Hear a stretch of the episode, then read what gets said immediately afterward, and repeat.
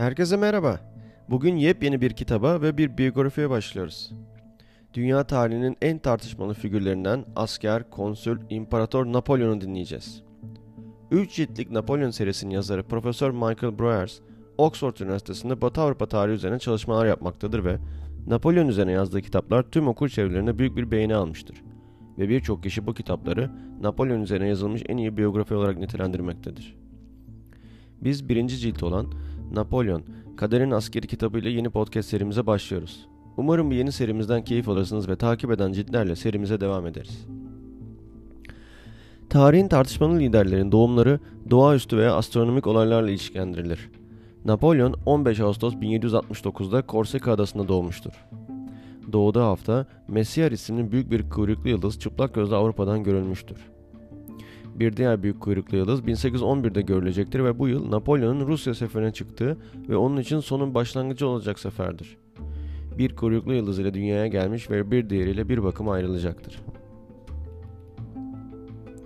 Napolyon, İtalyanca kökenli Buonaparte soy ismiyle doğacaktı. Napolyon, adanın Cenevizliler tarafından Fransa'ya bırakılmasından kısa bir süre sonra Korsika'da doğmuştu. Avukat Carlo Bonaparte ve eşi Letizia Ramolino'nun dördüncü ama hayatta kalan ikinci çocuğuydu. Babasının eski Toskana soylularından olan ailesi on altıncı yüzyılda Korsika'ya göç etmişti.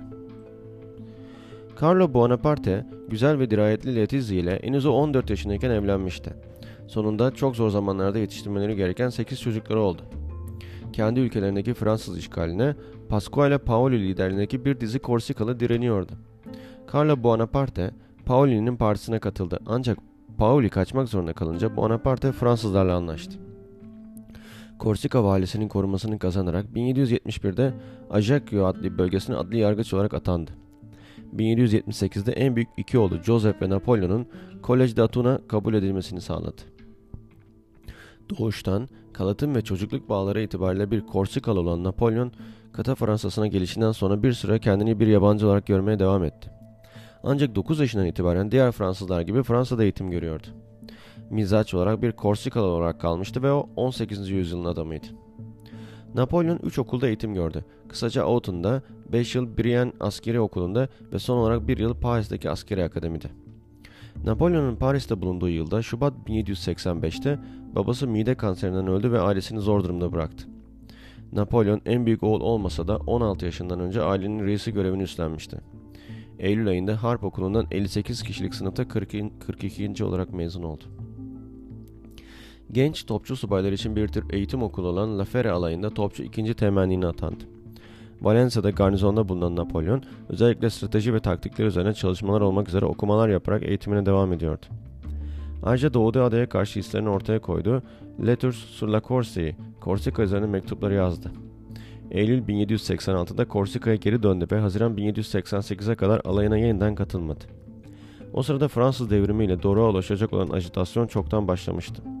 Voltaire ve Rousseau okuyucusu olan Napolyon, siyasi değişimin zorunlu olduğunu inanıyordu. Ancak bir kariyer memuru olarak radikal sosyal reformlara gerek duymuyor gibi görünüyordu. Bu noktada biraz Fransız ihtilalinden bahsedelim. Fransız devriminin on sekizinci yüzyılın sonunda batıdaki tüm devrimlerle ortak olan genel nedenleri ve neden bu devrimler arasında en şiddetli ve evrensel olarak en önemli olanı aldığını açıklayan özel nedenleri vardı. Genel nedenlerden ilki Batı'nın toplumsal yapısıydı. Feodal rejim adım adım zayıflamış ve Avrupa'nın bazı bölgelerinde çoktan ortadan kaybolmuştu. Sayıları giderek artan ve zengin halktan oluşan seçkinler, tüccarlar, imalatçılar ve genellikle burjuvazi olarak adlandırılan profesyoneller, halihazırda sahip olmadığı ülkelerde siyasi gücün peşindeydi. Birçoğu toprak sahibi olan köylüler daha iyi bir yaşam ve eğitim standartına ulaşmışlardı ve toprak sahiplerinin tüm haklarını elde etmek ve topraklarını arttırmakta özgür olmak için feodalizmin son kanıtlarından kurtulmak istiyorlardı. Dahası yaklaşık bin yedi yüz otuz'dan itibaren daha yüksek yaşam standartları yetişkinler arasındaki ölüm oranını önemli ölçüde azalttı. Bu diğer faktörlerle birlikte Avrupa'nın nüfusunda birkaç yüz boyunca benzeri görülmemiş bir artışa ulaşmıştı. bin yedi yüz on beş ile bin sekiz yüz arası nüfus ikiye katlandı. bin yedi yüz seksen dokuz'da yirmi altı milyon nüfusuyla Avrupa'nın en kalabalık ülkesi Fransa'ydı. Daha büyük bir nüfus gıda ve tüketim mallarına daha fazla talep yarattı. Sosyal reforma yönelik argümanlar geliştirmeye başlandı. Yazıları bu argümanlara ilham veren entelektüeller olan filozoflar kesinlikle René Descartes, Benedict de Spinoza, John Locke gibi on yedinci yüzyıl teoristlerinden etkilenmişlerdi. Ancak siyasi, sosyal ve ekonomik konularda çok farklı sonuçlara vardılar. Montesquieu, Voltaire ve Jean-Jacques Rousseau'nun fikirlerini uygulamak için bir devrim gerekli görünüyordu. Bu aydınlanma eğitimli sınıflar arasında o dönemde kurulan birçok düşünce topluluğu aracılığıyla yayıldı. Mason hocaları, tarım toplulukları ve okuma odaları.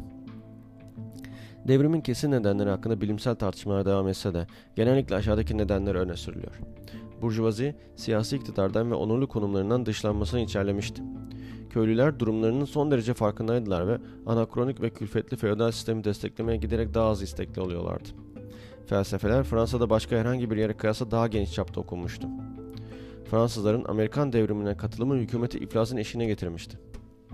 Fransa, Avrupa'nın en kalabalık ülkesiydi ve bin yedi yüz seksen sekizde ülkenin büyük bölümünde uzun süren ekonomik zorlukların üzerine gelen mahsul kıtlığı mevcut huzursuzluğu daha da arttırdı ve artık ilahi bir emir olarak görülmeyen Fransız monarşisi kendisine uygulanan siyasi ve toplumsal baskılara uyum sağlayamadı.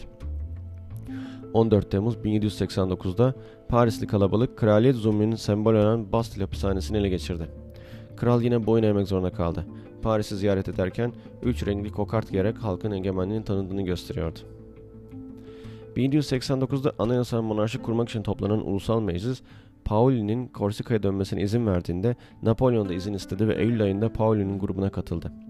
Ancak Paoli'nin babası Napolyon'un babasının davasını terk etmiş olması ve yabancı olarak gördüğü bu genç adama karşı bir sempatisi yoktu. Hayal kırıklığına uğrayan Napolyon Fransa'ya döndü ve Nisan bin yedi yüz doksan birde Valencia'da garnizonunda bulunan dördüncü Topçu Alayı'na birinci teğmen olarak atandı. Başlangıçta anayasal monarşiyi savunan bir tartışma topluluğu olan Jacobin kulübüne hemen katıldı ve bir kısa süre sonra başkan oldu ve soylulara, keşişlere ve psikoposlara karşı çıktığı konuşmalar yapıyordu. Eylül bin yedi yüz doksan birde üç aylığına tekrar Korsika'ya dönme izni aldı. Ulusal muhafızlara seçilmiş Yarbay, kısa süre sonra Başkomutan Paoli ile arası açıldı. Fransa'ya dönmeyince Ocak bin yedi yüz doksan ikide asker kaçağı olarak listelendi. Ancak Nisan ayında Fransa, Avusturya'ya savaş ilan etti ve suçu affedildi. Görünüşe göre Napolyon, himaye yoluyla yüzbaşı rütbesine terfi etti ancak alayına yeniden katılmadı. Bunun yerine Ekim bin yedi yüz doksan ikide Paoli'nin diktatörlük yetkilerini kullandığı ve Korsika'yı Fransa'dan ayırmaya hazırlandığı Korsika'ya döndü. Ancak Napolyon, Paoli'nin politikasına karşı çıkan Korsikalı Jacobinlere katıldı. Nisan bin yedi yüz doksan üçte Korsika'da iç savaş patlak verdiğinde Paoli, Buonaparte ailesini sürekli lanet ve rezilliğe mahkum ettirdi ve bunun üzerine tüm aile Fransa'ya kaçtı. Napolyon soyadını Fransızca Buonaparte olarak değiştirdi. Haziran bin yedi yüz doksan üçte Nice'deki alayına yeniden katıldı. O sırada yazdığı Le Super de Beaucaire, Beaucaire'de Akşam Yemeği kitabında giderek daha radikal hale gelen Jacobinlerin ve önceki sonbaharda monarşiyi kaldıran devrimci meclis olan Ulusal Konvensiyon etrafından toplanan tüm cumhuriyetçinin birleşik eylemini şiddetle savunuyordu. Ağustos bin yedi yüz doksan üçün sonunda Ulusal Konvensiyon'un birlikleri Marsilya'yı almıştı. Ancak kralcıların İngiliz kuvvetlerinin çağırdığı Taolo'nun önünde durduruldular. Ulusal Konvansiyon, topçu birliklerinin komutanının yaralanmasıyla Bonaparte görevi Korsikalı bir milletvekili ve Napolyon'un ailesinin bir arkadaşı olan ordunun komiserliğini yapan Antonio Salicetti'nin referansıyla komutanlığı aldı. Bonaparte, Eylül ayında binbaşılığa, Ekim ayında ise emir subaylığına terfi etti. on altı Aralık'ta bir süngü yarası aldı. Ancak ertesi gün topçuları tarafından taciz edilen İngiliz birlikleri Taolo'nu tahliye etti. yirmi iki Aralık'ta yirmi dört yaşındaki Bonaparte, kasabanın ele geçirilmesindeki belirleyici rolü nedeniyle Tu Generalliğe terfi etti. Şubat bin yedi yüz doksan dörtte Bonaparte, İtalya-Fransız ordusuna topçu komutanlığına atandı. Ancak Jacobinlerin lideri olan Robespierre'in düşüşüyle onun himayesi altındaki Bonaparte, komplo ve vatana ihanet suçlamasıyla tutuklandı.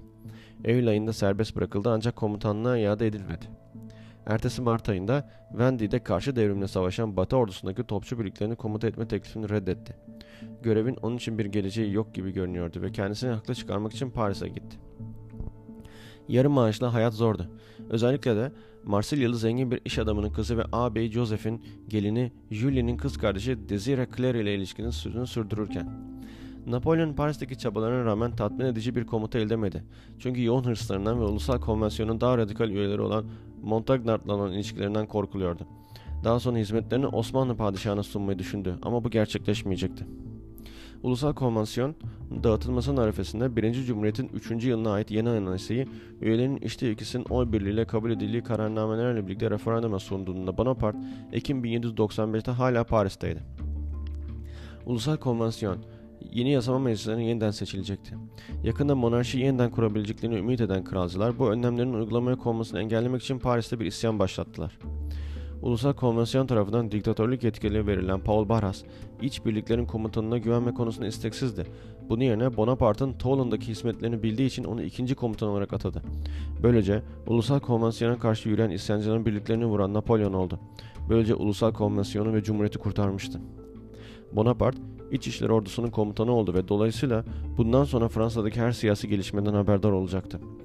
Yeni hükümet olan Rehber'in askeri konularda saygın danışmanı oldu. Ayrıca bu sırada General Alexandre Bernas'ın, bu adam Türk terör hükümdarlığı sırasında giyotine idam edilmişti ve onun dul kalan eşi, iki çocuk annesi ve, ve pek çok aşk ilişkisi olan çekici bir Kreole yani melez olan Josephine Taşer de Pagajer ile tanıştı. Bonaparte için her açıdan yeni bir hayat açılıyordu. Direktörlüğü olan sadakatini kanıtladıktan sonra Mart bin yedi yüz doksan altıda İtalyan ordusu başkomutanlığına atandı. dokuz Mart'ta Josephine ile evlendi ve iki gün sonra cepheye gitti. Bugünkü bölümün sonuna geldik. Bir sonraki bölümde İtalya seferiyle Napolyon efsanesinin doğuşuna tanıklık edeceğiz. Kanalımıza abone olarak, beğenerek ve paylaşarak destek olabilirsiniz. Destekleriniz için teşekkürler. Bizi takip etmeye devam edin.